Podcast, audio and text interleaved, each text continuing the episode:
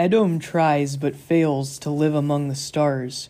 What was stolen from us will once again be ours. The Jews will be gathered from France and Spain. Esav's destruction will lead to Hashem's reign. So, this week's Parsha is Parshat Vayishlach, and the Haftorah is the entire book of Ovadia. The entire book of Ovadia is only one chapter. It's very short, and for Parshat Vayishlach, we actually read the entire book of Ovadia um, for the Haftorah. So, who was this Ovadia that wrote the Haftorah?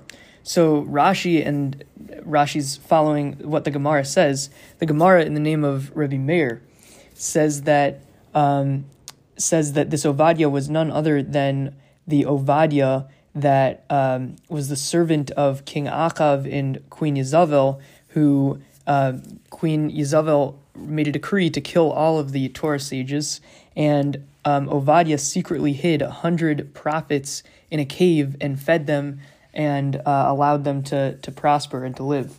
Um, and the Gemara says there, uh, the Gemara in Sanhedrin says that Esav, um, so so Esav, he was around um, Tzaddikim, he was around, you know, his his uh, his brother Yaakov, uh, his parents, you know, Yitzchak, uh, his grandfather, um, you know, Avraham, and all the matriarchs, all these great people, all these tzaddikim. Nonetheless, Esav couldn't capitalize on being around so many great people. In contrast to that, in sharp contrast, Ovadia, Ovadia was um, around Rashaim, was around very wicked people. He was around King, you know, King Achav and Queen Yezavel, one of the sort of worst leaders in Jewish history um, very e- evil and wicked people. Nonetheless, Ovadia um, was very God fearing and a tremendous person. So it says here that basically the idea is that Esav, that the, the Gemara sort of criticizes Esav for saying Esav had all the opportunities handed to him on a golden platter. He was born into this perfect family. And Ovadia had anything but that, and nonetheless he was able to um, overcome it. Another reason, so so Ovadia, as we'll see in this half week's Haftorah, Ovadia criticizes um, very harshly Edom. Edom, of course, was the sort of the progeny of Esav, that Esav's future descendants would turn into the nation of Edom. And uh, Ovadia criticizes this nation of Edom. Um, and what's interesting is Ovadia himself comes from Edom. Ovadia, Ovadia was probably one of the most famous converts in Jewish history. Um, and Ovadia himself was an, an Edomi. He, he, he was an Edomite. And um, he, so, so the Gemara teaches this concept that um, the handle for an axe comes from the forest. That basically, the point being that, um, you know, the, the thing that destroys the forest, the axe, the thing that makes that possible, the handle for the axe, comes from the forest itself. And so too, Ovadia Ovadia speaks about sort of the um, the the uh, impending doom, the destruction of his pri- you know of, of his of his people of the of the Edomis, um, and he he says that you know and he himself was an Edomite and uh, he was a convert and he you know he was the one that had to criticize you know his his own people. Um, so it's interesting though. Uh, the Ibn Ezra disagrees um, with this with with the Gemara and says no. The the Gemara uh, is that the basic understanding is this man Ovadia who wrote our Haftorah is actually not who we who we said it was. It's not this you know it's not the the servant of King Achav and Queen Yezavel. Rather, um, you know, and, and his proof for that is we see that it says that he's God fearing. However, being a Navi, being a prophet, is a bigger title than being a God fearing person you have to be God fearing in order to be a Navi. So if you're a Navi, that's even bigger and better than being God fearing. So if he was a Navi, then the then you know where, where we see Ovadia in other places, he should have instead of being called God fearing, he should have been called a Navi. Um, and the Ibn Ezra says really this person lived much later, you know, many many years later, uh, in the times of Yirmiyah. Um, and he was actually he wasn't just one prophet; he was rather sort of a collection of different prophecies. Um, the Abarbanel strongly disagrees with the Ibn Ezra and brings an interesting proof. As I mentioned, Rav Meir was the person. Rav Meir was the person that um, that that in, in the Gemara that claims that uh, Ovadia was the same. This Ovadia in the Haftorah is the same Ovadia that was, you know, the the one that saved those hundred prophets from the destruction of Queen Isabel. And um, so the the Abarbanel says Rabbi Meir himself was a descendant of of Gerim, was a descendant of converts from the Edomites, and Rabbi Meir. Um, basically, the Abarbanel claims that Rabbi Meir sort of looked back at his uh, ancestral tree and saw that Ovadia was one of his uh, one of his uh, one of his uh, you know grandfathers at some point in time, and then um, and then you could trace Ovadia all the way back to Edom. That um, that Rabbi Meir himself was someone that would intimately know because he himself came from uh, was was used to be an Edomite. He had family origins of being an Edomite, and so he could look back at his family tree and see that Ovadia was on his family tree, and even further back, Esav was on his family tree. So Rabbi Meir says there's the Abarbanel claims Rabbi Meir is in a unique, uniquely positioned to make the claim that this this Ovadia is the exact same Ovadia that we saw, um, you know, as the person that saves those hundred prophets. Um, uh, and just an interesting idea there. Uh, uh, you know, a, a, disagreement between the Abarbanel and the Ibn Ezra about who uh, Ovadia is. Okay, um, so getting into the actual Haftorah now. Um, so Hashem says, We've heard news from Hashem, and a messenger um, we've we've heard news from Hashem about Edom, and a messenger was sent among the nations. Kumi, arise, get up for battle. So the point here, what is this news that we hear from Hashem? The commentaries say this is that Hashem himself will battle Edom. Normally, um, you know, there has to be natural forces that kill off sort of the Jewish enemies. However, here it's saying in the end of days, Hashem himself will take battle against the wicked, uh, you know, nation of Edom. And of course, Edom is, uh, like I said, Edom and Esav are one and the same. Esav was uh, the descend. The Edom came from Esav. Uh, one interesting note is that, you know, Esav is called an um and and uh, Esav is referred to as an Edomite, even though. So where does that come from? Esav, he originally he was born red. Uh, Edom means red, so maybe you would think that he was named Ace. He was named Edom immediately upon birth. However, we see no, he was actually only named Edom once he sold his birthright for those uh, for, for that bowl of, of red lentils, and um, it was only once he sold his birthright was he called Edom because the idea being that just because you're born red doesn't mean you have to stay red. Um, it was only once he sort of doubled down on his identity as being born red and he sold his birthright for a bowl of red soup that we call him Edom but it's not because of his birth. Just because he was born red doesn't mark him as an Edomite. Rather, it's the fact that he later on in life proved that he was still red. He still hadn't changed all those years later when he sold his birthright for a bowl of soup. So that's why we call him Edom, from the fact that he sold his birthright for a bowl of soup. Um, so, okay, so uh, it says, so as I mentioned, Hashem himself will battle Edom. And then it says, Hashem um, you know, I've made you Edom a katon. I've made you the small one among the nations, and you're very despised because um, there's no blessing. Because um, and and you're very despised. Why why is Edom very despised? Because he didn't get a blessing from Yitzchak. It's interesting. Um, we say here that Edom was called a katon, a, a very small.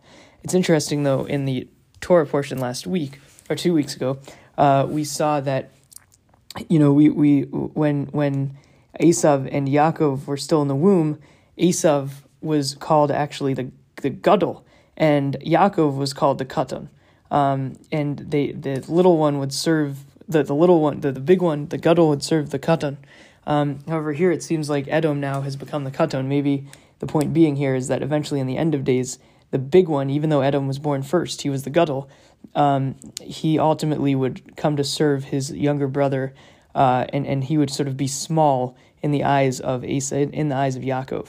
Um, and the other interesting thing is Edom is very, uh, very closely, or, or, is considered to uh, be basically Rome, the Roman Empire. And um, perhaps this is saying that even though the Roman Empire at one point in time seemed massive, like this, you know, indestructible force, God says, I can see right through that. You're just some small little thing that eventually will come to, uh, you know, its downfall, which ultimately it does. Um, okay, so then it says, The wickedness in your heart, in, in Edom's heart, has misled you. You dwell in rocks in the lofty abode, and you challenge God by saying, Who can bring me down to earth? Um, and even if you nest like an eagle, or you try to find a home amongst the stars, I, Hashem, will bring you down. So, what's this talking about? So, one of the commentaries say that when we read about the dream that Yaakov had with the ladder, with the angels going up and down, that he saw angels corresponding to each galut, each uh, exile of the Jewish people. So for each galus, there was a you know a different angel that climbed up. So for the three galus, you know, for the three times that the Jews were exiled before, um, they went up, you know, a certain amount of steps for each year that they were in Galus, and then they ultimately went down. However, um, you know, the commentaries say that today we're in, we're currently in the exile of Edom, and Yaakov he saw the angel for the exile of Edom continuously climb higher and higher and higher, all the way way up into the sky, among the stars, even, um, and he basically asked God, "When will this angel ever come down?" Um, you know, when will this uh, when will this exile ever end?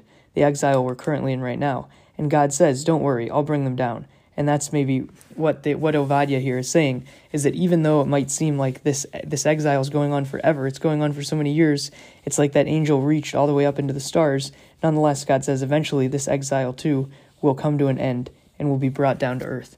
Um, so the Haftorah continues if thieves come upon you, upon you um, plunderers at night, they steal only uh, what they steal only until they have enough for themselves.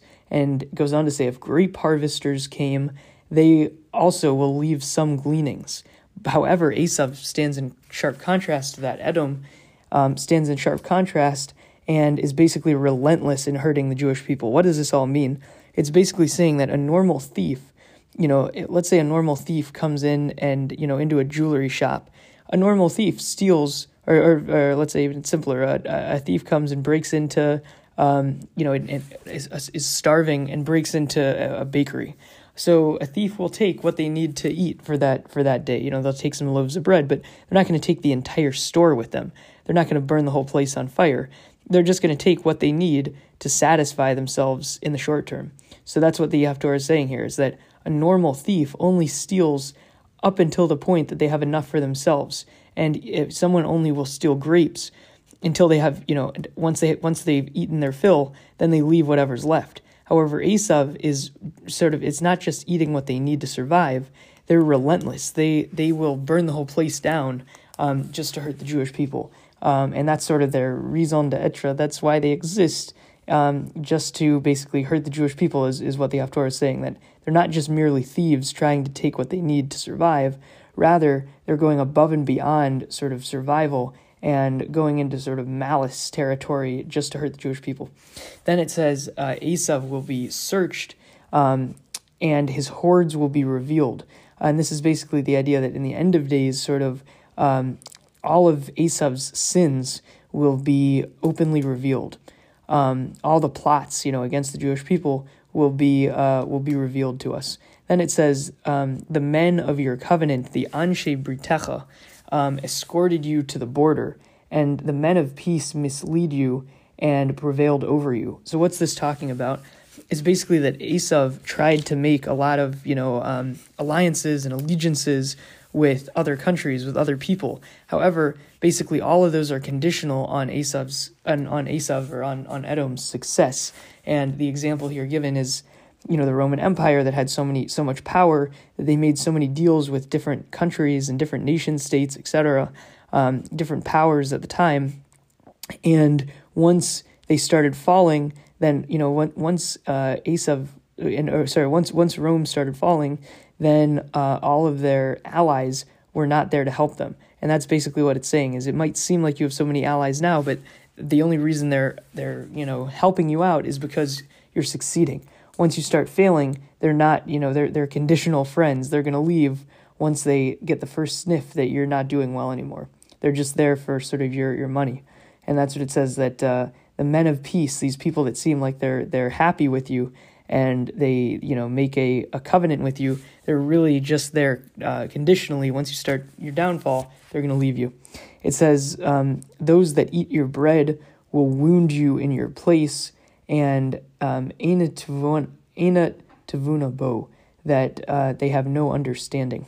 So then the Haftorah continues by saying, On that day I will eradicate the Chachamim from Edom and understanding from Har Esav. Um, and the idea here is that basically, what does this mean that Edom had Chachamim, that Edom had wise people, had sages?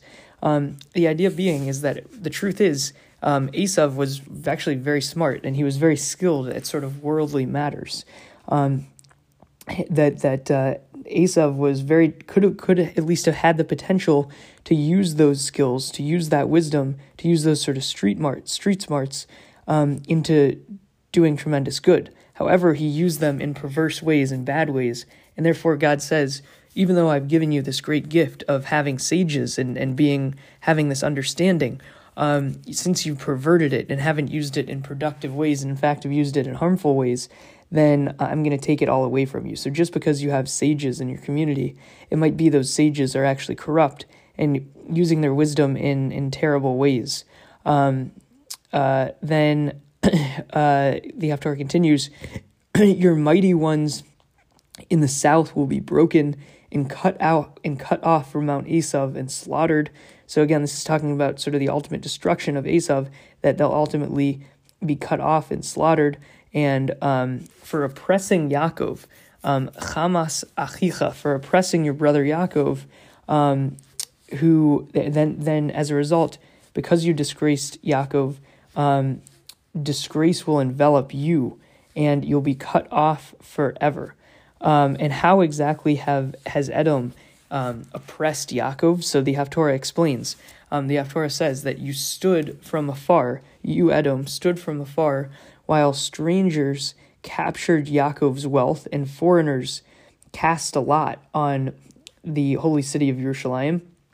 And you, Edom, were just like one of them. So basically, you stood by idly while your brother's blood was being shed. That even though, yeah, it's true, the Jewish people had deserved it. You know, the Jewish people were also were, were not were far from perfect, and they actually deserved the destruction that they, they got.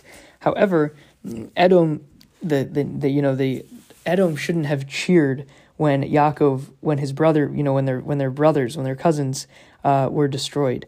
That uh, the nation of Edom should have felt sort of a brotherly love toward Yaakov and not stood idly by while uh, the Jewish people were getting were getting destroyed.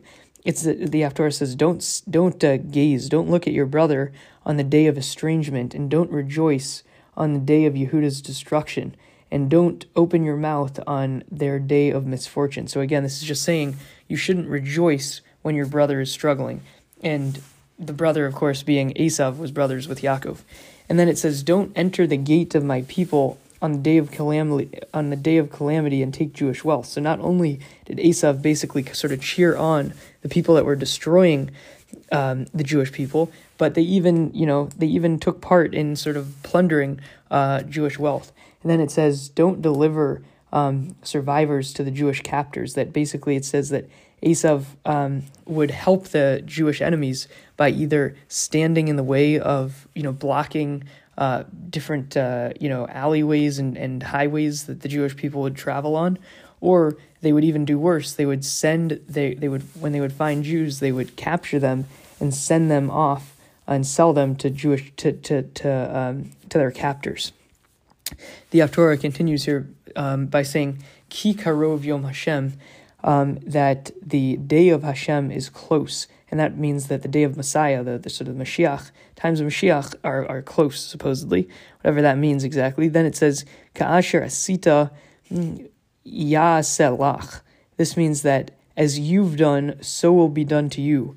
Um, and turn your head, uh, and and and uh, and turn your head. Um, so the point here is that, uh, sorry, turn your head and become as if um, it, turn your head and become as if they never were. Um, so this is referring to this Ka'asher Asita V'yaselach is that basically, you know, sort of uh, just like you've, you know, oppressed your brother Yaakov, so too in the end of days, you will ultimately become oppressed. Um, and and the point here also is that you know turn your head and become as if they never were. This is maybe referring to the Roman, the destruction of Rome. That um, you know the Roman Empire, it was such a force to be reckoned with, and and now it's like it's uh, you know just a page in a history book. It's a nothing, and it's as if they never were. The Haftorah continues by saying, "Just as you drink on my holy mountains, all nations will drink nonstop." Um, and the point here is that basically the the what what does this mean? Drink. It means sort of drink the wrath of God that uh, that God will be so angry at all the nations that had hurt the Jewish people that they'll they'll be like drinking God's anger, um, you know, with nonstop. Um, then the Haftorah continues by saying, um, "On Har Zion there will be refuge; it will be a holy day." Beit Yaakov will inherit those that stole from him. That basically all the different nations that stole from the Jewish people ultimately um, will come back to the Jews in the end of the day. Then it says in the end of the days, then um, the, it says that Beit Yaakov will be fire, and Beit Yosef will be a flame, and Esav will be a straw that, that will be ignited. So the, basically the Jewish people, Beit Yaakov and Beit Yosef, will be these like fires, and Esav in the end of days won't will fall from being this mighty you know, nation of, of Rome and will ultimately just be like straw, something that can be very easily burned and consumed and ignited um, by sort of the fire. What is this fire? Of course, Torah is referred to as fire. Um, so perhaps it's sort of the, the fire of Torah will ultimately come to burn Esav. Um, one interesting thing is why is Yaakov? It says Beit Yaakov is a flame. You're sorry. It says so. It says Beit Yaakov is a fire. That makes sense. Yaakov was um, you know, uh, was a patriarch. However, it says Beit Yosef is a flame. Yosef is only one of the top 12 tribes. Why is Yosef um, explicitly called out here? So perhaps um, Yosef is referring, Beit Yosef often refers to the Jewish people that have been estranged, um, that have, uh, you know, are, that are either no longer Jewish or no longer practicing. And it says that in the end of days, even those estranged people those people that are that are no longer practicing Judaism will ultimately come back and will not only come back but be a flame. Another idea is Yosef himself um, stands in sharp contrast to Esav. That Esav um, tried to kill Yaakov his entire life. However, um, Yosef, even after being you know sold away by his brothers into Egypt, nonetheless when he became when when Yosef had a lot more power than his brothers, when Yosef was the leader of Egypt, Yosef was felt compassion and saved his brothers, um, which stands in, in sharp contrast to Esav that always tried to kill his brother Yaakov. Then it says, uh, "No survivor. Um, there will be no survivor in the house of Esav." Hashem said. Um, what is this? So, so one of the uh, interesting commentaries here says that there was um, a, a Roman general that used to study Torah, and that Roman general came to one of the Jewish leaders and, and quoted this pasuk and said, "Look, it, it, your your you know um, your uh, your sages uh, Ovadia said that no survivor um, will be from the house of Esav." And the um, the Jews comforted this this holy person that studied Torah and said, uh, "No, that that's just referring to people that are." Uh, following sort of in the ways of Esav. Even though you're a descendant of Esav, you've transformed your ways and you'll be saved. Um, so it's not that all all people of you know all descendants of Esav will be killed. It's those that follow ascribe to the wicked principles of Esav uh, that will not survive. Then it says the those of the south will inherit Har Esav, and the lowlands will inherit the land of the Philistines, Ephraim and Samaria, and Binyamin will um, will inherit Gilead, and the Bnei Israel that are in exile among the Canaanites that are in France, and those that are exiled from Jerusalem in Spain, um, in in Sfard in Spain, will inherit the southern cities. Okay, so if, interesting um, thing here. So it, it mentions France and Spain. So one opinion here is this isn't really referring to France and Spain. This is referring to some place we don't know about. But the words for you know in Hebrew for France and Spain, like Spain being Sfard, is in the Haftorah. So is it actually referring to France and Spain? Um, the, I think the Abarbanel here says something interesting that um, first of all, it says that the Canaanites are in France and Spain.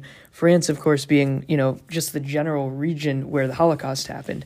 That the wicked Canaanites um, are there, and why that's sort of why um, something like the Holocaust could have happened because uh, they are ultimately descendants of the Canaanites. Um, one opinion says there it's interesting. Another thing, though, it's it sounds like there are also a lot of Jewish people. The Bnei Israel are in exile in France and in Spain. Um, what does this mean? So, and, and it says that they'll ultimately come to live in those cities. Um, so, but you look at the populations of both France, you know, especially Spain, but somewhat France, there aren't many Jews there today. So, what does this mean that they're going to come to inherit the, the southern cities of Israel? Uh, perhaps what it means is that uh, in France and Spain, there's a lot of people that were either forced to convert or convert because of, you know, converted from Judaism because of some kind of pressure. And it says those people, even those people that have converted for many thousands of years now, um, will ultimately come back to Judaism. Just an interesting opinion there that really there are sort of partially partial blood, partially blooded Jews in those cities. Um, sorry, in those countries, and those people will come back. An interesting idea. Then it says um, the bringers of salvation, the the saviors, will climb Har Zion to judge Har Esav, um, and the kingdom will be Hashem's. Uh, Hashem um, Hamlucha, the kingdom will be Hashem's. What does this mean that the saviors will judge Har Esav? So in this week's Torah, in this week's Torah portion, Esav tells Yaakov tells Esav um, that I will. I Yaakov says, "I will come to my Lord. I'll come to Esav at Seir." What is this Seir? Um, it's perhaps Seir and Har and um, and Har Esav are the same thing. That Seir when it says Yaakov never ended up coming to, to Seir. And the commentaries say the reason he never came to Seir is because that's talking about the end of days. And the end of days, that um, Yaakov, your Yaakov's descendants, the Jewish people, will come to judge Esav on Seir. And then in the end, the kingdom of Hashem uh, will will reign. Okay, so to recap uh, what I spoke about, so I spent some time explaining who exactly is this Ovadia in our Haftorah. Um, the general opinion from uh, Rashi and from the Gemara, um, in quoting Rabbi Meir, is that this Ovadia was none other than the famous Ovadia that um, that uh, was lived in, and was the servant of King Achav and Queen Isabel, and he was the one that saved the the hundred prophets from destruction. Um, and the the the Gemara there in Sanhedrin says that Esav was around tzaddikim. He was in he was born into the perfect environment. Nonetheless, he turned out bad. And Ovadia was born exactly opposite. He was born he he lived amongst uh, terrible people, Rashayim. He lived amongst you know King Achav, Queen Isabel, horrible people. Nonetheless, he was a tremendous person. Um, and the Ibn Ezra disagrees with the Gemara and says no. Um, there's no way that this guy, this this Ovadia, was the same Ovadia uh, that you know saved the hundred prophets. Rather, he was um, he you know they, they call him God fearing, and uh, the, he's the the Ovadia that saved hundred prophets is called God fearing. But and being a navi is even a bigger and better title than being God fearing. So the fact that they didn't call him a navi and they called him God fearing must be that he actually lived later. He lived rather in the times of Yirmiyah. Um, and the Abarbanel, though, strongly disagrees with the Ibn Ezra's opinion that this that Ovadia was not the same Ovadia as the Gemara says it is, because the Abarbanel proves this point by saying, first of all, um, that that uh, we read in actually a few Haftorahs ago that the widow of Ovadia um, says the the widow of Ovadia is called uh, a widow of the prophets, a, a wife of a prophet. Um, so that's proof that Ovadia was a prophet. Um, also, uh, the Abarbanel explains that Rabbi Meir was the opinion that said Ovadia was none other than the that's you know the the person that saved the hundred prophets, and um, and the Abarbanel claims that Rabbi Meir is in a unique position to say such to say such a claim to make such a claim, because Rabbi Meir himself was um, his family were converts from uh, from Esav, and so he knows in his family tree that uh, that Ovadia was his like you know great great great great great grandfather, um, and even and then past Ovadia, Ovadia was a descendant of Esav. Um, so Rabbi, Rabbi Barbanel claims that Rabbi Meir especially knows because he has a family tree that uh, oh, that that that this Ovadia that speak that's that's speaking here in our Haftorah is the exact same Ovadia um, that saved the hundred prophets from Queen Yezebel. Um, okay, so Hashem says we've heard the news um, from Hashem, and a messenger was sent amongst the nations. Kumi, arise and battle, arise for battle. And this is saying that Hashem himself will battle Edom. Um, and Edom, of course, being the exact same as uh, Esav. And I mentioned that Edom is only called Edom um, not when he was born. Esav was born red, but he's not called Edom at that point. Rather, he's only called Edom later when he proved his true identity when he sold his be- you know when he sold his birthright for those uh, for that for that bowl of red beans, bowl of red lentils. Then he says, uh, "I've made you Edom."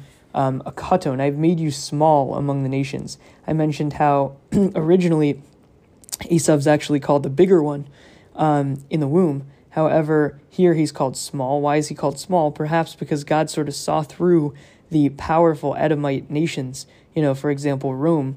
Um, Rome seems so indestructible and powerful. God saw through that though and said, really, Rome is ultimately going to fall and just be a page in you know a page of history. Um, and it says that the uh, Edom was despised, was hated. Why were they hated? It's because they didn't have a blessing from Yitzchak, because Yaakov stole it. And then it says the wickedness were was in your heart and misled you.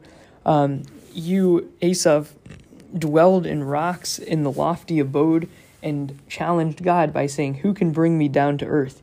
And then God says, Even if your nest is like an eagle, or even if you live among the stars, I, Hashem, will bring you down.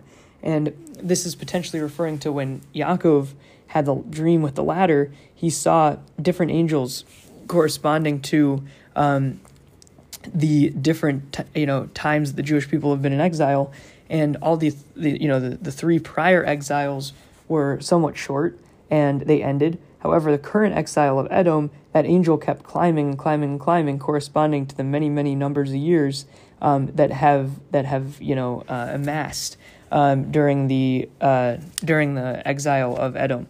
However, God says that even though that you know this exile is a long one, and even if it reaches all the way up into the stars, the ladder is so long, it goes all the way up into the stars. Ultimately, in the end, Hashem will bring um, even this even this exile to an end. Um, and then the Haftorah says, if thieves come upon you and plunder at night, they steal only until they have enough for themselves. And if grape harvesters come, they leave gleanings. And the point here being that normal thieves, um, you know, normal normal thieves only take what they need. Normal people that are you know stealing grapes, they're only going to take the grapes they need and leave whatever's left. However, Esav is not there just to sort of fill up his stomach. Esav is there to relentlessly hurt the Jews. He's not only going to, you know, come into the to the bakery and steal a couple loaves of bread to feed his family he's rather Esav going to burn the whole place to the ground. Um, and that's criticizing, you know, criticizing uh, or criticizing Edom for, for being like that. Then it says uh, will be searched and his ha- his hordes will be revealed. Uh, the commentaries say this may be referring to his the wicked plots against the Jewish people will be revealed. Then it says the men of your covenant, the Anshe Britecha, escorted you to the border, and the men of peace misled you and prevailed over you what is this talking about that these men of peace escorted you to the border? I mentioned that basically um, when Edom is powerful, when you know when when Rome is at the top of its power, then everybody's friendly. You know, and when you're when you're on the top, everybody wants to be your friend. However, the Torah is is claiming here that all these so-called friends of Edom will ultimately abandon Edom when you know the going gets tough. They'll only they'll only bring them to the border. But once you know you they, they start to get on the edge, once they're almost going to fall off, then um, then uh, you know the, the, all their so-called friends will leave them. Um, then it says, "Those that eat your bread will wound you in your place, and they'll have no understanding for you." In Tvuna Bo. Then it says, "On that day I will eradicate the chachamim from Edom and understanding from Har Esav. I mentioned here that Esav had the potential to be tremendous scholars. They were, in fact, they were very smart. They had chachamim, they had sages, they had a tremendous understanding, and they could have used that power for the good. However, since they abused it, not only they didn't use it correctly, but rather they used it in sort of a, a, a way to attack the Jewish people, then as a result, um, God will come and basically take away all of the sages um, that have corruptly used their wisdom um, in Edom. So then it says, Your mighty ones in the south will be broken and cut out, cut off from Mount Esav and slaughtered. And then it says, um, Because you have oppressed Yaakov, because you have oppressed your brother, um, disgrace will envelop you and you'll be cut off forever. How has uh, uh, how has Esav disgraced his brother Yaakov?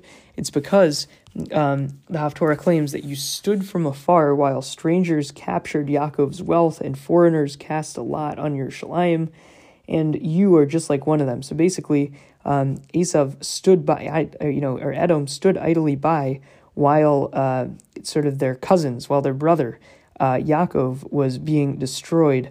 Um, and of course, Yaakov sort of the, the, Jewish people sort of deserved it. They were not being, um, you know, not being uh, uh, righteous, and therefore they were kicked out of out of uh, you know the, the temples were destroyed for good reason. However, um, you know the Esav shouldn't have been cheering them on, shouldn't have been cheering the Jewish people's enemies on, and that's exactly what they did. Then it says.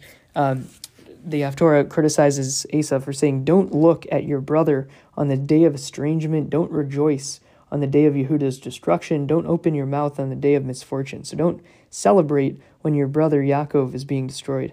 Then it says, Don't enter the gate of my people on the day of calamity and take Jewish wealth. So not only did Esav cheer on the enemies of the Jewish people, but once the Jews were kicked out, they even came in and uh, you know plundered uh, the you know what was there. And then it says, "Don't deliver survivors to Jewish to to um, the Jewish people's captors." So this is basically that Esav not only would cheer on the you know the enemies of the Jews, but they would even capture the Jewish people and um, and uh, you know send them off as captors to um, sorry send them off as you know captives to uh, to the to to the Jewish people's uh, enemies.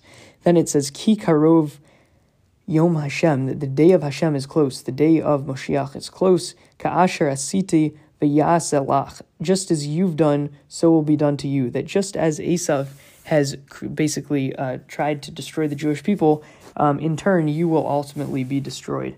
And then it says that um, you're, you know, it will be as if you never were. What does this mean? Perhaps this is talking about the Roman Empire, the Roman Empire being sort of a part and parcel of Edom. The Roman Empire used to sound so, so, you know, huge, so giant, and nonetheless, it's you know now nowadays they're just a page in the history books. It says, "Just as you drink on my holy mountain, all nations will drink nonstop. That all the nations that tried to destroy the Jewish people will sort of drink Hashem's wrath nonstop." Then it says, "On Har Zion there will be refuge; it will be holy. The Beit Yaakov will inherit those that stole from him." That ultimately the Jewish people will uh, come to inherit everything that was stolen from them. Then it says, Beit Yaakov will be fire, Beit Yosef will be a flame, and Esav will be like straw that will be ignited. So, fire, maybe this is referring to the fire of Torah. Why is Beit Yosef being mentioned? Yosef is just one of the 12 tribes. So, perhaps Yosef is mentioned because Beit Yosef often refers to those that are estranged from Judaism. So, even those estranged will ultimately, you know, and don't follow Judaism, ultimately will come back. That's one interpretation. Another reason why Yosef is targeted is, is specified here is because Yosef stands in sharp contrast to Esav.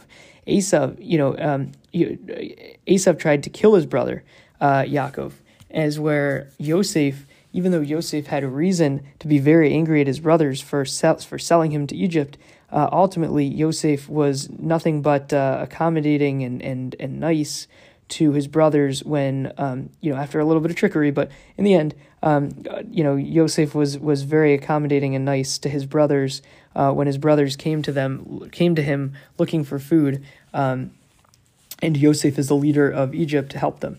Um, and then it says, "No survivor um, will be in the house of Esav. I mentioned this doesn't literally mean no survivor because there was an, uh, someone that was from Esav that learned Torah, and the sages say that he would be saved.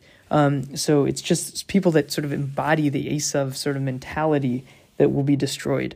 Um, then it says those in the south will inherit when it will inherit Har Esav, the lowlands will inherit the Philistines, Ephraim and Samaria.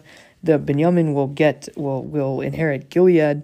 The Bnei Yisrael um, are in exile, and among the Canaan and among the Canaanites um, in France, and the exiles of Jerusalem are in Spain. Um, so why are France and Spain mentioned here? Um, one possible interpretation is that the Canaanites who are in France are basically the uh, you know the wicked Nazis. One uh, interpretation says.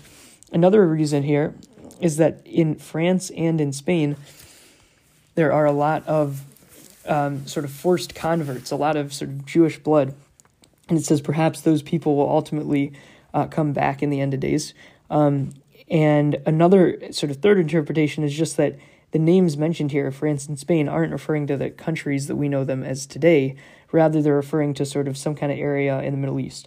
Um, and then it says, um, the bringers of salvation, the saviors, will climb Har Zion and judge Har Esav.